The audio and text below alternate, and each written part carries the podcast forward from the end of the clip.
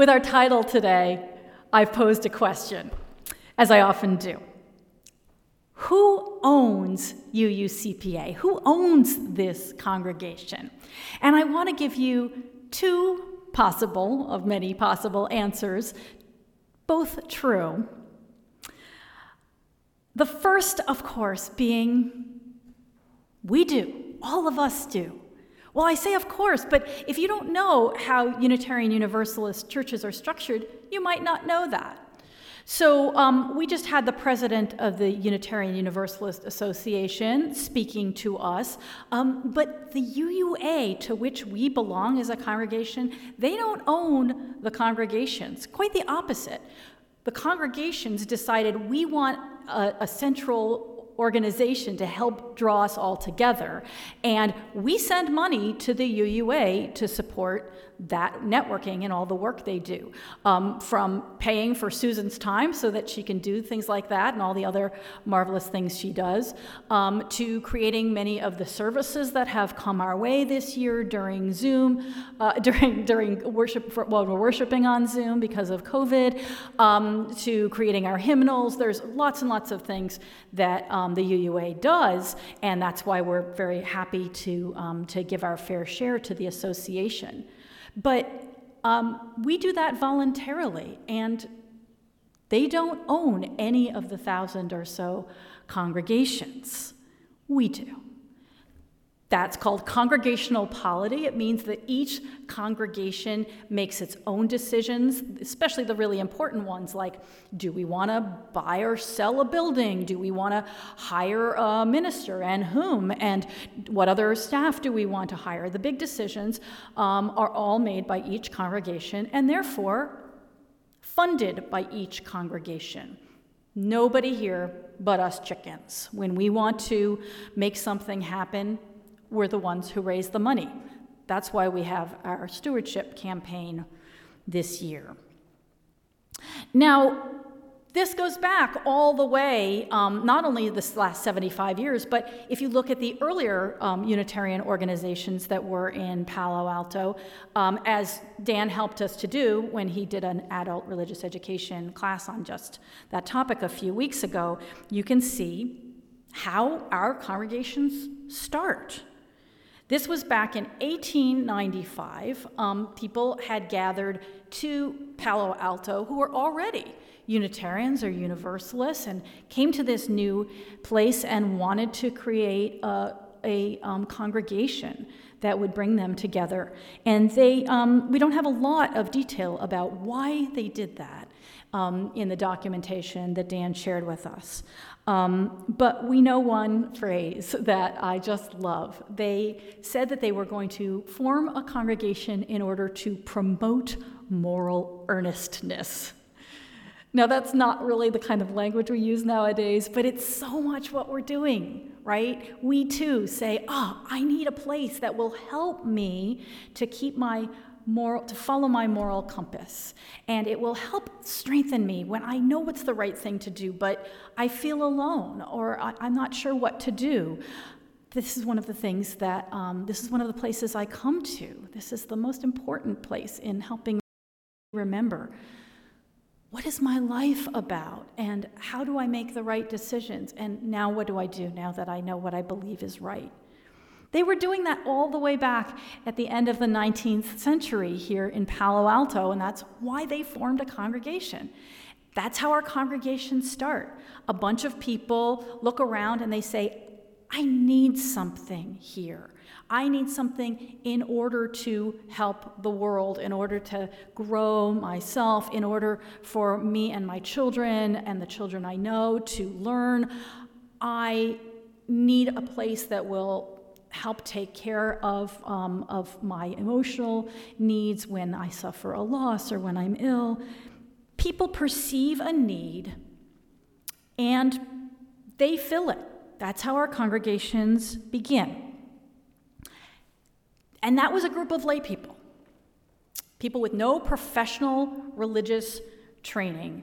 They just knew that a Unitarian and later a Unitarian Universalist congregation would help them to do it. Everything else follows from that. Ministers, buildings, musicians come along when people say, Oh, wouldn't it be great to have a staff musician or two to help us to carry out the, the work that we're doing here? And then they have musicians and they say, We need a piano. And so together we raised the money and bought a piano. And all the other staff that we hire, this was us saying, Oh, here are the things that we want to do, and for this we need these staff people to help us. These things in all our programs and activities, they're all answers to the one question What is the need we see? What is our mission? Is another way of putting that. What is our purpose? And what are we going to do to fill that, to fill that need, to answer that call? It all started with a little cluster of people who said, Here are the needs we see to promote moral earnestness for ourselves, and then as it has grown, all those other needs we see in ourselves and in the wider community. When you ask the question, What is the need? it also suggests another question Whose need? Whose needs are we filling? What purpose are we serving? So that the question, who owns the church, is always really on whose behalf do we sustain the church? Whose needs are we seeking to meet? In other words, who are we is always another question as well. Whose are we? To whom do our hearts belong? Whom are we called to serve and help.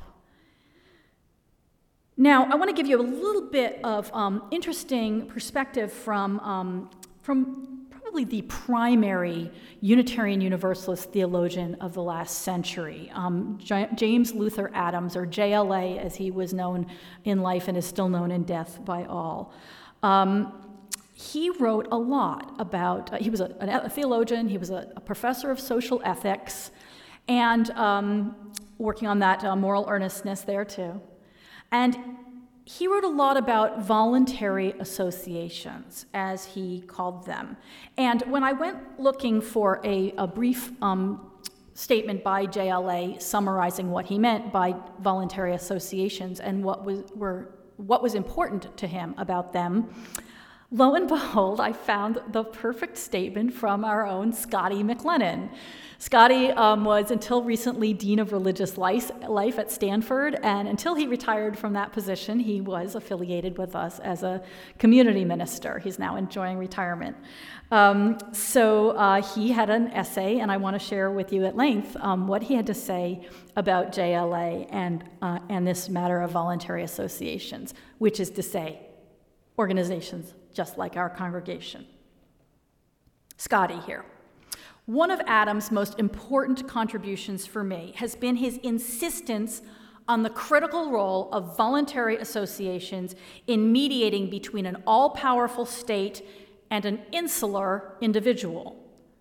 I spent some time in the former Soviet Union and in communist Eastern European countries decades ago. I came back with a concrete understanding that has driven me ever since of the importance of strong intermediary organizations that can both provide a bulwark against totalitarianism and a sense of community for otherwise isolated people. Religious organizations can provide part of that, but they need to be prophetic. In the Soviet Union, Religion had no public voice, was not allowed any charitable dimension, and even religious education was outlawed. I was reminded there of the similarity to churches that Adams had described in Nazi Germany that were so lacking in prophetic consciousness and political concern that they created a moral vacuum into which a powerful, charismatic leader like Hitler could march with his brown shirts. Now I worry in the America of 2019, obviously that's when Scotty was writing this. Now I worry that we have permitted so many of our mediating bodies, including religious organizations, either to have become virtually owned by the government or to have become so weakened, privatized, and inward looking that they have lost their power to preserve our commons and our democracy. Adams wrote in 1984, the year I first became a university chaplain, that the prophethood of believers entails the obligation to share in the analysis, criticism, and transformation of institutions, including the analysis and transformation of the church. Now we live in a world of terrorism, holocausts, nuclear weaponry, and indifference to poverty and hunger. I still very much feel, as Adams then declared, that a hand is laid upon us. Now, when I first encountered the idea of voluntary associations in the writings of JLA, it seemed a little obvious to me. Of course, we create voluntary associations, churches, and so many others. That's what people do, and they thrive in the United States, where there are so many different kinds of organizations that are not created by the state or by any um, or by any business, and, and in which people aren't aren't paid unless, again, they decide, decide to hire staff to help carry out their mission. They are run and owned by volunteers. But I realized soon why he dwelt on it, and it wasn't only because he saw the rise of Nazism and was responding to that. It's the essence of a free church that it is not created by an authority in order to bolster that authority or carry out the purposes it deems important. That it's free to be diametrically opposed, if necessary, to that authority. And it wasn't just the low point of the 20th century and the terrible events of, of the Holocaust and the World War, uh, Second World War and the First World War and all the genocides of that century that made it obvious. In the history of organized religion, an awful lot of the time, this is how it's worked. The church has been organized by the absolute authority of the state, the king, the government, whatever it might be, in order to bolster that authority. Or if it's not an actual state run, state owned church, if it dares to dissent from the will of the state, it's out of business, to put it mildly. And that's why our history as Unitarians and Universalists in this country of being part of the breaking of the connection between church and state, disestablishing, was such a big deal, why it was so bitterly fought. Right up to and beyond um, Edward Schempp, whose words we heard about today, establishing that we will be free, if necessary, to, to transform and even completely change over all the other powerful forces, um, corporate, governmental, in our world. All of which brings me around to the second true answer to this question Who owns the church? Who owns this congregation? I said we do, and it's true. Anything that happens here is because we, the former members, the current members, and then the future members, decide to make it happen. But in another great sense, the church is not owned by any people. The church is owned by the mission. Now, we, the people, decide what the mission will be, what the purpose of the church will be. And we decide it by being open to the forces that created us to the force that sustains life, created everything, forges connections between us, is the connections between us. Whether we call that God, as, was, as um, many of the founders of this congregation might have done, whether we call it the universe, whether we give it no name at all. When we celebrate our freedom, we must be asking also free to do what? We could do so many things, having created a voluntary association with a long history and tremendous corporate knowledge of how to make things happen. And what we are going to do is live out our mission, which can be in keeping with a larger vision or it can be very, very narrow indeed, insular and inward focused, as, as uh, Scotty said. And this is the reason, one of the big reasons that we do an annual stewardship campaign. When you pick up your packet or get it in the mail, you'll um, see that we, if you haven't done it already, we encourage you to give um, automatically. It's what I do. I sign up um, with my bank to send a payment every month in perpetuity, and you know until I change it or end it, there it goes. That makes things a lot easier for you at this time of year. It makes things easier for whoever's on the stewardship team. Um, it's just a really, um, really, really helpful practice. But the fact that the giving is automatic doesn't mean that the decision is automatic. Every year, we each and all together as a community, we reconsider our mission. What's UUCPA's purpose? What's my purpose? And we rededicate ourselves to serving that purpose wholeheartedly. That why. What are we for? What do we do as a community? It emerges from us what we perceive to be the needs of the world and of each of us, including those just outside this property who don't know that the means of their transformation is right here, and of course, including the whole biosphere, this whole great earth of beings. Sometimes, as we did today, we open our service with the reminder that we are on Ramaytush um, and Tamien land. And in doing that, we're fundamentally questioning the whole idea of ownership. In a way, although I've said we own it, we can't own this land that we've built a church on, that we sustain a church on, where new paint is uh, being put on the walls, where we raise a budget to care for our space and make things happen in it. We know that that's true. I mean, I have a deed to my house and the land it's on, but that was created by people who didn't own the land they were selling. Nor do I and my family own it.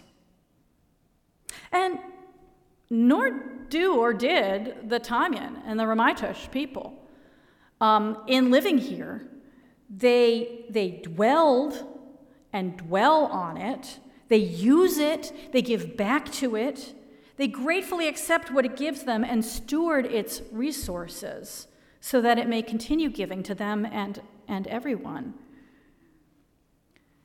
And we here at UUCPA recognize the wisdom in that relationship with the earth. It's why we're passionate environmentalists. We know that we don't own the earth, that we were brought forth by it, that we sustain it, that we try to walk gently and make it more healthy and sustainable by the time of our passing than it was when we inherited it, so that countless other generations can live here and thrive here and, and be on a healthy earth.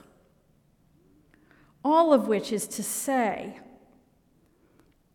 that we, like the Ramaytush and the Tamien, are stewards of this place.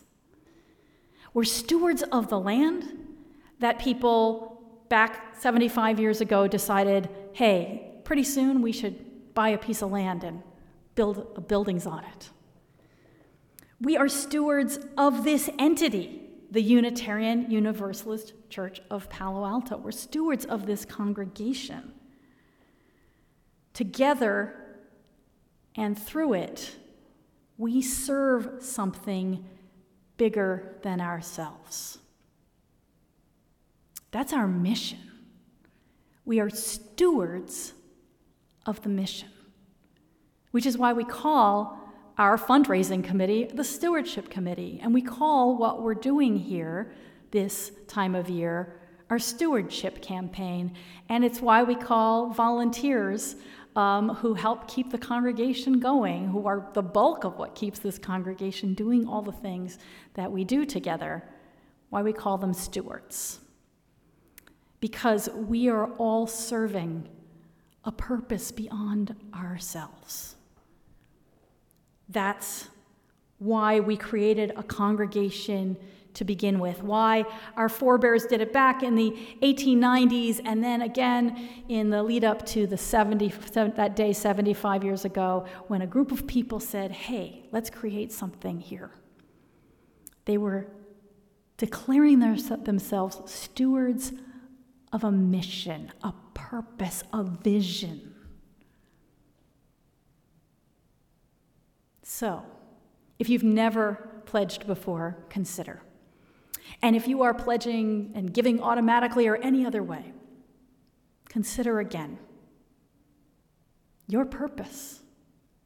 Have endowed this congregation with.